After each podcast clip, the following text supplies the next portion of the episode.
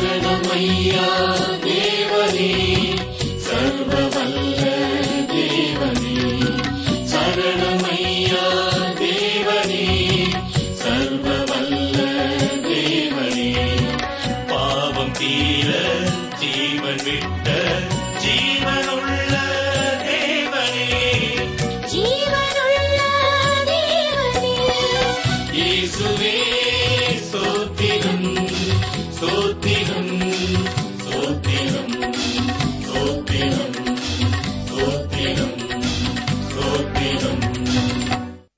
ஆராய்ச்சி அன்பர்களை வாழ்த்தி வரவேற்கிறோம்.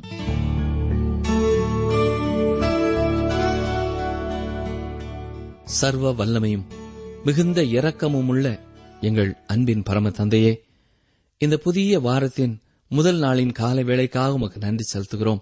இந்த வாரமும் உடைய வசனங்களை படிக்கும்படியாய் ஆவலோடு காத்திருக்கிற அருமையான உடைய பிள்ளைகள் ஒவ்வொருவருக்காகவும் உமக்கு நன்றி செலுத்துகிறோமே துதிக்கிறோமே ஸ்தோத்திரிக்கிறோம். கடந்த நாட்களிலே உடைய வசனங்கள் மூலமாய் அவர்கள் கற்றுக்கொண்ட காரியங்களுக்கு கீழ்ப்படிய உடைய தூய ஆவியானவரின் பலனை கொடுத்தீரே. உமக்கு ஸ்தோத்திரம் ஸ்தோத்திரம் ஸ்தோத்திரம் செலுத்துகிறோம். எடுத்த தீர்மானங்களிலே உறுதியாய் நிலைநிற்க நீர் கிருபை செய்து வருகிறீர். உமக்கு நன்றி செலுத்துகிறோம். ஒவ்வொரு நாளும் உடைய வசனங்களை அவர்கள் கால்களுக்கு தீபமாயும் பாதைக்கு வெளிச்சமாயும் இருப்பதற்காக உமக்கு நன்றி செலுத்துகிறோம். ரட்சிப்பின் நிச்சயத்தை குறித்த கேள்விக்குறியோடு இருந்தபொழுது நீயும் என்னுடைய பிள்ளைதான் என்ற நிச்சயத்தை கொடுத்த உம்முடைய வார்த்தைகளுக்காக நன்றி செலுத்துகிறோம் ஐயா. உமை ஸ்தோத்தரிக்கிறோம் ஸ்தோத்தரிக்கிறோம் ஸ்தோத்தரிக்கிறோம். தகப்பனே சோர்வோடு இருந்தவர்களுக்கு உடைய வார்த்தையினாலே நீர் உற்சாகத்தை கொடுத்தீர். நம்பிக்கை இழந்த நேரங்களிலே நீர் அவர்கள் பற்றி கொள்ளும்படியான அருமையான வாக்கு தத்தங்களை கொடுத்தீர். உமக்கு நன்றி செலுத்துகிறோமே ஸ்தோத்தரிக்கிறோம். ஆண்டவரே இந்த நேரத்திலேயும் கடலிலே சென்று தொழில் செய்யும் எங்களுக்கு அருமையான சகோதரர்களுக்காக நாங்கள் ஒருமரப்பட்ட இறைத்தோடு செபிக்கிறோம். கர்த்தர் தாமே ஒவ்வொரு நாளும் அவர்கள் கடலுக்குள்ளே செல்லும் பொழுது உடைய பாதுகாவலை கட்டளையிட வேண்டும் என்று சொல்லி நாங்கள் செபிக்கிறோம் தீயவர்கள் கரங்களுக்கு அவர்களை விலைக்கு காத்துக்கொள்ளும். தீமையான அலைகளுக்கும் காற்றுகளுக்கும் மலைகளுக்கும் அவர்களை விலைக்கு காத்துக்கொள்ளும். அன்றுவரே அவர்கள் பாடுபடுவதற்கு ஏற்ற பலன் கிடைக்க நீரே உதவி செய்துள்ளும் வீடுகளிலே தங்கள் அருமையான கணவன்மாரை சகோதரர்களை அனுப்பிவிட்டு காத்திருக்கும் மனைவிமாருக்காக தாய்மாருக்காக சகோதரிகளுக்காக உடைய சமூகத்திலே வேண்டிக் கொள்கிறோம். கத்தாவே அவர்களுடைய எதிர்பார்ப்புகள் வீணாய் போய் விடாதபடி. இந்த நாளிலேயும் இந்த வாரம் முழுவதிலேயும் உடைய பிள்ளைகளை கர்த்தர் ஆசீர்வதிக்க வேண்டும் என்று சொல்லி நாங்கள் செபிக்கிறோம். இன்னமும் தங்கள் பணிக்காக அனுதினமும் பல மைல்கள் பயணம் செய்கிற ஒவ்வொருவரையும் உடைய சமூகத்திலே வைக்கிறோம். பேர்காலமான நிலைமையிலே பயணம் செய்கிறவர்கள் உண்டு. வியாதிப்பட்ட நிலைமையிலே பயணம் செய்கிறவர்கள் உண்டு. சரீரத்தில் பலவீனத்தோடு கூட பணி செய்ய செல்ல வேண்டுமே என்ற பாரத்தோடு செல்கிறவர்கள் உண்டு. ஒவ்வொருவருக்கும் இறங்கி தேவையான பாதுகாவலையும் நல்ல சுகத்தையும் கர்த்தர் கட்டளையிட வேண்டும் என்று சொல்லி நாங்கள் செபிக்கிறோம் ஐயா. அன்றுவரே வாகனம் ஓட்டுகிறவர்களுக்காக ஜெபிக்கிறோம். கவனமாய் வாகனத்தை ஓட்டிச் செல்ல உதவி செய்யும். யாருக்கும் இடையூறாய் அவர்கள் ஓட்டி விடாதபடி கத்தர் காத்துக்கொள்ளும். அவர்களுக்கும் இடையூறாய் யாரும் குறுக்கே வந்து விடாதபடி காத்துக்கொள்ளும். கவனத்தோடு பொறுப்போடு தங்கள் வாகனத்தை செலுத்த நீரே உதவி செய்தலும். மிக அதிக வேகம் விவேகம் அல்ல என்பதை உணர்ந்தவர்களாய் தங்களுடைய பணியை நிறைவேற்ற கர்த்தர் அருள் புரிவீராக. இன்னமும் ஆசிரியர்களுக்காக நாங்கள் ஜெபிக்கிறோம். கல்வி பணியை சிறந்த பணி என்று தெரிந்தெடுத்து அக்கறையோடும் பாரத்தோடும் நல்ல ஆயத்தத்தோடும் பணி செய்கிற ஒவ்வொரு ஆசிரிய பெருமக்களுக்காகவும் உமக்கு நன்றி செலுத்துகிறோமே. ஸ்தோத்திரிக்கிறோம் ஐயா. அவருடைய பிரயாசங்கள் வீணாய் போய்விடா அப்படி காத்துக்கொள்ளும். படிப்பிலே குறைவாயிருக்கிறவர்களுக்கு எப்படி கற்றுக் கொடுக்க வேண்டும் என்ற விசேஷித்த வரத்தை கர்த்தர் ஆசிரியர்களுக்கு நீர் கொடுக்க வேண்டும் என்று சொல்லி நாங்கள் செபிக்கிறோம்.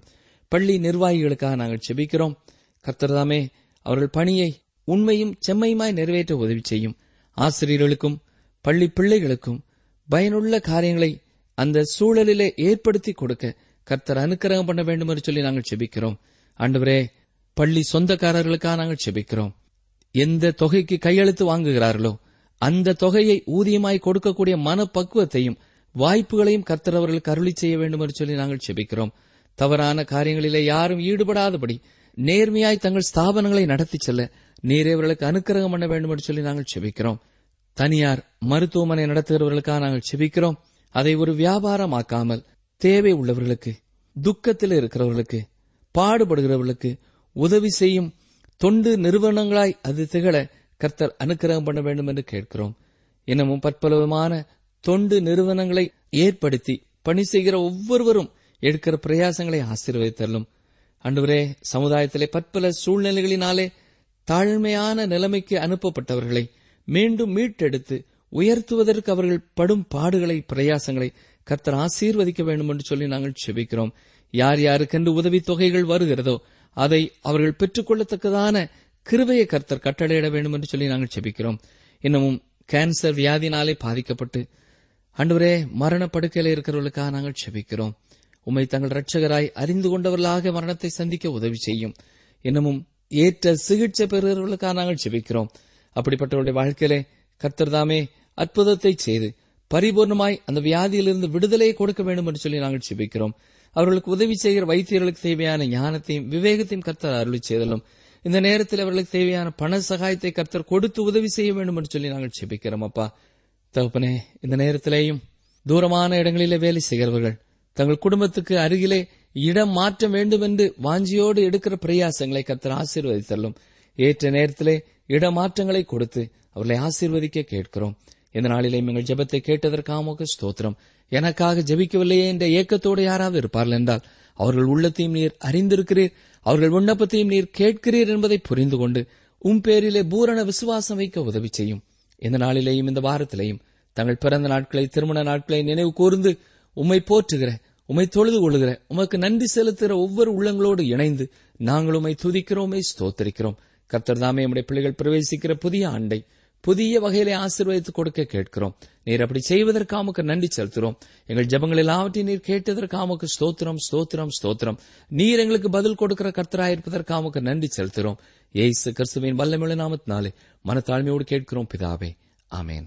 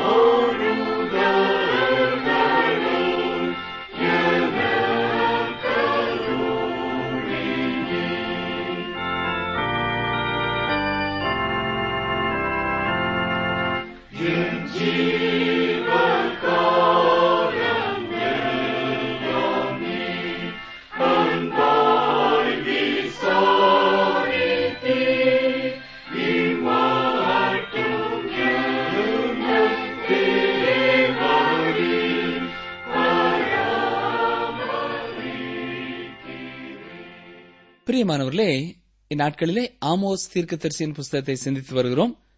ஆமோஸ் தீர்க்கதரிசியின் புஸ்தகம் நான்காம் அதிகாரத்திலே கர்த்தர் தன்னுடைய ஜனங்களை பார்த்து நீங்கள் என்னிடத்திலே திரும்பாமற் போனீர்கள் என்று திரும்ப திரும்ப சொன்னார். அது மட்டுமல்ல உன் தேவனை சந்திக்கும்படி ஆயத்தப்படு என்றும் கூறிவிட்டார்.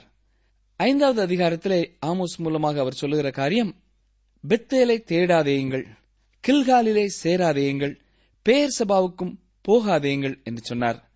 காரணம் என்ன என்றால் இன்னமும் அவரை தேடும் காலம் அருகில் இருந்தது. எனவேதான் நான்காம் வசனத்திலே கர்த்தர் இஸ்ரேல் வம்சத்தாருக்கு சொல்லுகிறது என்னவென்றால் என்னை தேடுங்கள் அப்பொழுது பிழைப்பீர்கள் என்று சொன்னார். பிழைக்கும் காலகட்டத்திலே இருந்த அவர்கள் தேவனை தேடாதே போனார்கள். தொடர்ந்து ஆண்டவர் கூறுகிற வார்த்தைகளை கவனியுங்கள். ஆமோஸ் ஐந்தாம் அதிகாரம் ஆறாம் வசனம். கர்த்தரை தேடுங்கள் அப்பொழுது பிழைப்பீர்கள். இல்லாவிட்டால் பெத்தேலில் இருக்கிற ஒருவராலும் அவிக்கப்படாத அக்கினி யோசேப்பின் வீட்டில் பற்றி அதை பட்சிக்கும். இங்கே மீண்டுமாக கர்த்தரை தேடுங்கள் அப்பொழுது பிழைப்பீர்கள் என்று சொல்லுகிறார்.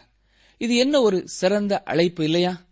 இல்லாவிட்டால் பெத்தேலில் இருக்கிற ஒருவராலும் அணைக்க முடியாத ஒரு அக்கினி யோசேப்பின் வீட்டிலே பற்றி அதை பட்சிக்கும் என்று சொல்கிறார் மனம் திரும்பும் காலகட்டத்துக்குள்ளே இருக்கும் பொழுது மனம் திரும்ப வேண்டியது அவசியமானதாய் இருக்கிறது அதாவது நீங்கள் என்னிடத்திலே திரும்பாவிட்டால் நான் உங்களை தண்டிக்க வேண்டியதாய் இருக்கும் என்று தேவன் எச்சரிக்கிறார். என்னை கேட்டுக்கொண்டிருக்கிற எனக்கு அருமையான சகோதரனே சகோதரியே நம்மை பார்த்தும் ஆண்டவர் இவ்வாறு எச்சரிக்கை அனுப்பும் பொழுது நாம் மனம் திரும்ப வேண்டியது அவசியமானதாய் இருக்கிறது இல்லை என்றால் தண்டனைக்கு நாமும் தப்ப முடியாது. ஆமோஸ் ஐந்தாம் அதிகாரம் ஏழாம் வசனம். நியாயத்தை எட்டியாக மாற்றி நீதியை தரையிலே விழப்பண்ணுகிறவர்களே அவரை தேடுங்கள். வேதத்தை முற்றிலும் நம்பாதவர்கள் இந்த பகுதியை தங்களுடைய கருத்திற்கு சாதகமாக அடிக்கடி எடுத்து பயன்படுத்துவார்கள். இவர்கள் ரட்சிப்பின் கிரியைகளை முக்கியப்படுத்துகிறவர்கள். அதாவது நம்முடைய நற்கிரியைகளால் நாம் ரட்சிக்கப்படுகிறோம் என்று சொல்லுகிறவர்கள். இவர்கள் இந்த பகுதியை சான்றாக பயன்படுத்துகிறார்கள். ஆனால் இவர்கள் ஆமோஸ் கூறுவதின் முழு அர்த்தத்தையும் புரிந்து கொள்கிறதில்லை. இஸ்ரேல் ஜனங்களின் அண்டைய நிலையை பார்க்கும் பொழுது அவர்கள் தேவன் கூறியது போன்ற ஒரு தொழுகை முறையையே பின்பற்றினார்கள். தேவன் சொன்னது போன்று பலி செலுத்துதல் அவர் கூறியது போலவே சடங்காச்சாரங்களை மேற்கொள்ளுதல் போன்றவற்றிலே அவர்கள் மிக துல்லியமாகத்தான் இருந்தார்கள். ஆனாலும் அவர்கள் வாழ்க்கைதான் சரியாக இல்லை. அவர்கள் கூறியது போன்று தேவனுடைய பிள்ளைகள் என்று சொன்னதற்கேற்ற பிரகாரமாக வாழ்க்கை அவர்களிடத்திலே காணப்படவில்லை. சிலர் இவ்வாறு நினைக்கிறார்கள். அதாவது சபையிலே உள்ள சடங்காச்சாரங்களின்படி நடைமுறைப்படி எல்லாவற்றையும் செய்துவிட்டால் தாங்கள் பக்தி உள்ளவர்கள் என்று எண்ணுகிறார்கள். சபையின் சடங்காச்சாரத்தை மீறி நடைமுறையை மீறி நடந்துவிட்டாலோ அது தேவ தூஷணம் என்று கருதுகிறார்கள். இல்லை பிரியமானவர்களே இப்படிப்பட்டவற்றிலே உண்மையான ஆபத்து இல்லை என்று நான் நினைக்கிறேன். உண்மையான ஆபத்து எதில் இருக்கிறதென்றால் ஒருவன் சபைக்கு சென்று தேவனை நன்றாக தொழுதுவிட்டு அல்லேலியா ஸ்தோத்திரம் என்று சொல்லி ஜெபித்துவிட்டு வெளியே வந்து ஒரு நேர்மையற்ற நீதியற்ற உண்மையற்ற வாழ்க்கை நடத்துதலிலேயே இருக்கிறது. இதுவே தெருவில் நடக்கும் தேவ தூஷணம் வாழ்க்கை முறை சரியில்லை என்றால் இது நடக்கும். இந்த ஒரு காரியத்தை தான் இஸ்ரேல் மக்களின் வாழ்க்கையிலேயும் தேவன் கண்டனம் பண்ணுகிறார். கிறிஸ்துவின் மேலுள்ள ஜீவனுள்ள விசுவாசம் தேவையில்லை என்று நான் சொல்லவில்லை. பிரியமானவர்களே உங்களுடைய ரட்சிப்பிற்காக கிறிஸ்துவை நம்ப வேண்டியது முற்றிலும் தேவையானது. ஆனால் நீங்கள் கிறிஸ்துவை விசுவாசிப்பதாக கூறிக்கொண்டு சபைக்கு வெளியே உள்ள வாழ்க்கையிலே சுவிசேஷத்திற்கு புறம்பான விதத்திலே காணப்படுவீர்கள் என்றால் அதை குறித்து ஒரே ஒரு வார்த்தை மாத்திரம்தான் சொல்ல முடியும். அது மிகவும் கடினமான வார்த்தைதான். அதை இயேசு கிறிஸ்து இவ்வாறு சொல்லியிருக்கிறார். அவர் காலத்திலே வாழ்ந்த சமய தலைவர்களை பார்த்து மாயக்காரனே என்று அழைக்கிறார். இப்படிப்பட்ட வார்த்தையை வேறு யாரும் பயன்படுத்தி இருக்க மாட்டார்கள் என்றுதான் சொல்ல வேண்டும். இப்படிப்பட்ட மாய்மாலத்தை பிரசங்க பீடம் முதற்கொண்டு சபையின் பின் இருக்கையிலே இருப்பவர் வரை அநேகரிடத்திலே காண முடிகிறது. கிறிஸ்துவை அளவு கடந்து நேசிப்பதாகவும் விசுவாசிப்பதாகவும் கூறிவிட்டு சபையிலிருந்து வெளியே வந்தவுடன் நம்முடைய நடக்கையிலே சுவிசேஷத்திற்கு புறம்பாக காணப்படுவது வாழ்வது இதன் பெயர்தான் பெயர் கிறிஸ்தவ வாழ்க்கை. அநேகருடைய வாழ்க்கையிலே காணப்படும் இப்படிப்பட்ட வாழ்க்கைதான் இன்று சுவிசேஷம் பரவுவதற்கு தடையானதாயிருக்கிறது. இவ்வாறு சொல்வது அநேக கிறிஸ்தவர்களுக்கு பிடிக்கிறதில்லை. ஏனென்றால் அவர்கள் சில ஆலய பணிகளிலே இல்லாவிட்டால் ஊழிய பணிகளிலே மிகவும் மும்முரமாக இருப்பார்கள். ஆனால் கிறிஸ்துவுக்காக வாழ்வதிலே விருப்பம் காட்ட மாட்டார்கள் தங்களுடைய வியாபாரத்திலேயும் சமுதாய வாழ்க்கையிலேயும் வேத சித்தாந்தங்களை பின்பற்ற மாட்டார்கள். ஆமோஸின் செய்தியின் அடிப்படை கருத்து இதுதான். கவனியங்கள் விசுவாசத்தை அறிக்கையிடுவது போன்று வாழ்க்கை அமைய வேண்டியது அவசியம் என்று சொல்கிறார் இந்த ஒரு செய்தியை சொல்வதற்காக தேவன் தென் இஸ்ரேல் தேசமாகிய யூதாவிலிருந்து இந்த வட இஸ்ரேல் தேசத்திற்கு ஆமோஸை அழைத்து வர வேண்டியது அவசியமாயிற்று. ஏனென்றால் பெத்தேலிலும் சமாரியாவிலும் இருந்த ஊழியர்கள் மக்கள் என்ன விரும்பினார்களோ அதைத்தான் பேசிக் கொண்டிருந்தார்கள். அருமையானவர்களே தேவன் சொல்ல விரும்புகிறதை சொல்லும் ஊழியக்காரர்கள் இன்றும் அதிகம் அதிகம் தேவை. ஒரு தேவ ஊழியர் சொல்லும் பொழுது சபை மக்கள் விரும்புவதை ஊக்குவிக்கும் இடமாக பிரசங்க மேடை போய்விட்டது என்று சொல்கிறார். அப்போ பவுல் தீமோத்தேயுவுக்கு இரண்டு தீமோத்தேயு நான்காம் அதிகாரம் மூன்றாம் நான்காம் வசனங்களிலே என்ன எழுதுகிறார் கவனியுங்கள். ஏனென்றால் அவர்கள் ஆரோக்கியமான உபதேசத்தை பொறுக்க மனதில்லாமல் செவித்திணவுள்ளவர்களாகி தங்கள் சுய இச்சைகளுக்கேற்ற போதகர்களை தங்களுக்கு திரளாக சேர்த்துக் கொண்டு சத்தியத்துக்கு செவியை விலக்கி கட்டுக்கதைகளுக்கு சாய்ந்து போகும் காலம் வரும் என்று சொல்கிறார். மக்கள் காது எது செம்மையானதோ இனிமையானதோ அதை கேட்கும்படி இச்சை உள்ளதாகிவிட்டது. அவ்வாறு போதிக்கிறவர்களையே இவர்கள் தனிப்பட பார்த்து நீங்கள் எவ்வளவு ஆறுதலாக இனிமையாக பேசுகிறீர்கள் என்று வாழ்த்துகிறார்கள். இவ்வாறு மக்கள் பிரசங்கியாரின் முதுகை சொருகிறார்கள். பிரசங்கியார் மக்களின் முதுகை சொருகிறார். ஆகவே அவர்கள் இருவருக்கும் இனிமையான நேரம்தான். ஆனால் இது வேதத்திற்கு ஒவ்வாத ஒரு நேரம். இந்த அநேக சபைகள் இப்படித்தான் காணப்படுகின்றன. மக்கள் தங்களுடைய உலக உயர்விற்கேற்ற செய்திகளையே கேட்க விரும்புகிறார்கள். ஆமோஸ் இங்கே ஒரு கடினமான செய்தியை கொடுத்தபடியினால் மக்கள் அவரை அவமதித்தார்கள். ஆனாலும் அவர் மக்களின் உண்மையான நிலைமையையே திரும்ப திரும்ப சுட்டிக்காட்டினார். அவர்கள் பக்தியற்றவர்கள் என்பதை ஆமோஸ் திட்டமும் தெளிவுமாக எடுத்துச் சொன்னார். ஆமோஸ் ஐந்தாம் அதிகாரம் எட்டாம் வசனம் பாருங்கள். அவர் அருமீனையும் மிருக சீரிஷத்தையும் உண்டாக்கினவர். அவர் மரண இருளை விடியற்காலமாக மாற்றி பகலை ராத்திரியாக அந்தகாரப்படுத்துகிறவர். அவர் சமுத்திரத்தின் தண்ணீர்களை வரவழைத்து அவைகளை பூமியின் விசாலத்தின் மேல் ஊற்றுகிறவர். கர்த்தர் என்பது அவருடைய நாமம். இங்கே மீண்டுமாக கர்த்தருடைய கிருபையான அழைப்பை பார்க்கிறோம். தேவன் நீடிய பொறுமை உள்ளவர். அவர் என்னையும் உங்களை விட எவ்வளவோ அதிகமான பொறுமை உடையவர். நாம் அவரிடத்தில்தான் பொறுமை என்றால் என்ன என்பதை கற்றுக்கொள்ள வேண்டும். தேவன் எவ்வளவு நீடிய பொறுமையும் கிருபையும் உள்ளவர். அவர் அருமீனையும் மிருக சீரீஷத்தையும் உண்டாக்கினவர். இது வானிலை காணப்படுகிற அநேக நட்சத்திர கூட்டங்களிலே ஒன்று. இன்றைய நாட்களிலே உள்ள புவியியல் வல்லுநர்களுக்கு இதை குறித்து அதிகம் தெரியும். அவர் மரண இருளை விடியற்காலமாக மாற்றி பகலை ராத்திரியாக அந்தகாரப்படுத்துகிறவர் என்று வாசிக்கிறோம். அது மட்டுமல்ல அவர் சமுத்திரத்தின் தண்ணீர்களை வரவழைத்து அவைகளை பூமியின் விசாலத்தின் மேல் ஊற்றுகிறவர். அதாவது தேவனே மழையை பெய்ய பண்ணுகிறவர். வெப்பத்தினாலே கடல் தண்ணீர் நீராவியாக மாறி பின்னர் மேகமானது தண்ணீரை சுமந்து கொண்டு வந்து சரியான இடத்திலே மழையாக பொழிகிறது என்றாலும் இது எவ்வாறு நடைபெறுகிறது? இவைகளை ஒருவர் இயக்காமல் எவ்வாறு இப்படி அது நடைபெற முடியும்? சரியான இடத்திற்கு வந்தவுடன் அந்த தண்ணீர் உள்ள மேகத்தை அவிழ்த்து விடுகிறது யார்? அருமையானூர்களே தேவனே இதை செய்கிறார். அவரே கடலிலிருந்து தண்ணீரை மேலே இழுக்கிறார். இழுத்த தண்ணீரை மேகத்திலே வைக்கிறார். இந்த மேகத்தை சரியான இடத்திற்கு கொண்டு வந்து அங்கே அதை மழையாக பெய்ய பண்ணுகிறார். ஆமோஸ் சொல்கிறார் கர்த்தர் என்பது அவருடைய நாமம். அதாவது ஆமோஸ் இஸ்ரேல் ஜனங்களை பார்த்து நீங்கள் மாயையினிடத்திலே திரும்பிவிட்டீர்கள். உங்கள் வாழ்க்கை தேவனுக்கு ஏற்றதாக காணப்படவில்லை. சிருஷ்டிகராய தேவனை உங்கள் வாழ்க்கை மைமைப்படுத்துகிறதாக இல்லை என்று சொல்கிறார் தொடர்ந்து ஒன்பதாம் பத்தாம் வசனங்களை பாருங்கள். அரணான ஸ்தலத்தின் மேல் பால் கடிப்பு வரத்தக்கதாக அவர் கொள்ளை கொடுத்தவனை பலத்தவனுக்கு விரோதமாய் லகுவடைய பண்ணுகிறவர். ஒலிமுக வாசலிலே கடிந்து கொள்ளுகிறவனை அவர்கள் பகைத்து யதார்த்தமாய் பேசுகிறவனை வெறுக்கிறார்கள். என்னை கேட்டுக்கொண்டிருக்கிற அருமையான சகோதரனை சகோதரியே ஒலிமுக வாசலிலே கடிந்து கொள்ளுகிறவர் யார் தெரியுமா? அவர்தான் நியாயாதிபதி. கோட்டை சுவர்களால் சூழப்பட்ட அந்த நகரத்தின் வாசலிலேயே நீதிமன்றம் அந்நாட்களிலே கூடியது. நியாயாதிபதிகள் ஒலிமுக வாசலிலே அமர்ந்திருந்தார்கள் என்று வேதத்தின் பல பகுதிகளிலே பார்க்கிறோம். நகோமி ரூத் என்பவர்களின் சுதந்திரத்தை பெற்றுக் கொடுக்க போவாஸ் பெத்லேமில் இருந்த ஒலிமுக வாசலுக்கு நெருங்கிய உறவினர்களை அழைத்து வந்தான் என்று ரூத் புஸ்தகத்திலே நாம் பார்க்கிறோம். லோத்து சோதோமிற்கு சென்றபோது அவன் அங்கேயுள்ள அரசு காரியங்களிலே தலையிட்டான். அவன் வாசலிலே இருந்தான் என்று நமக்கு சொல்லப்படுகிறது. அங்கே அவன் என்ன செய்து கொண்டிருந்தான்? அவன் நியாயாதிபதியாக இருந்தான். தவறான காரியங்களை கடிந்து கொண்ட நியாயாதிபதிகள் பகைக்கப்பட்டார்கள் என்று ஆமோஸ் சொல்கிறார். ஆனால் அன்று இஸ்ரேல் தேசத்திலே அநேக நியாயாதிபதிகள் தீமை செய்கிறவர்களுடன் ஒத்துழைத்து சென்றார்கள்.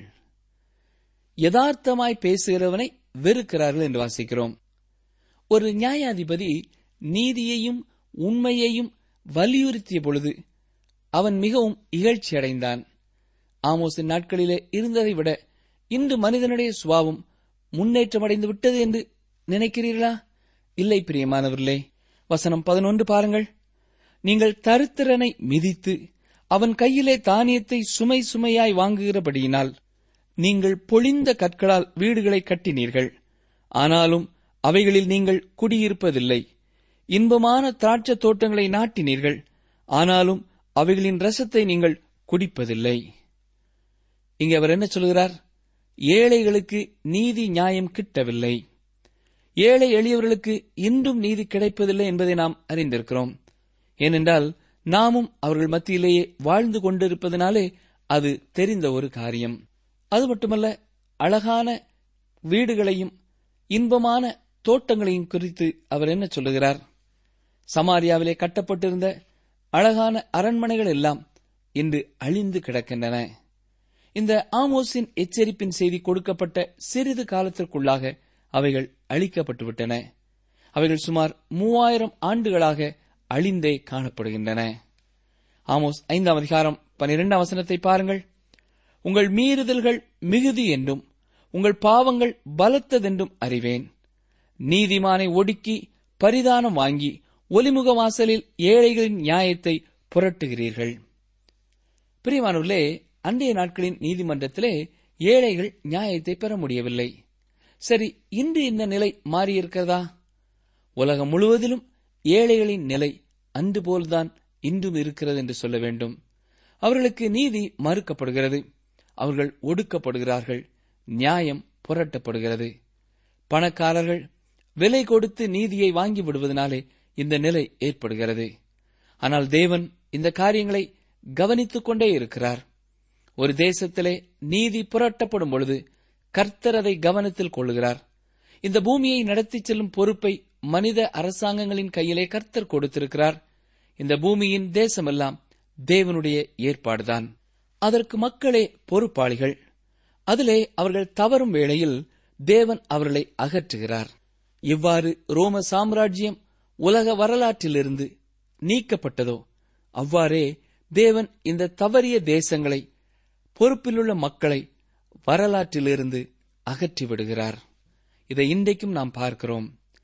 ஆமோஸ் ஐந்தாம் அதிகாரம் பதிமூன்று அவசரத்தை பாருங்கள். ஆகையால் புத்திமான் அந்த காலத்திலே மௌனமாயிருக்க வேண்டும். அந்த காலம் தீமையான காலம். வேறு விதமாக சொல்ல வேண்டுமானால் அன்றைய நாட்களிலே வாழ்ந்தவர்கள் நீதி நியாயத்தை பெற முடியாது என்பதை அறிந்து கொண்டபடியினாலே அநேக மக்கள் நல்லவர்கள் அமைதியாக இருந்து விட்டார்கள்.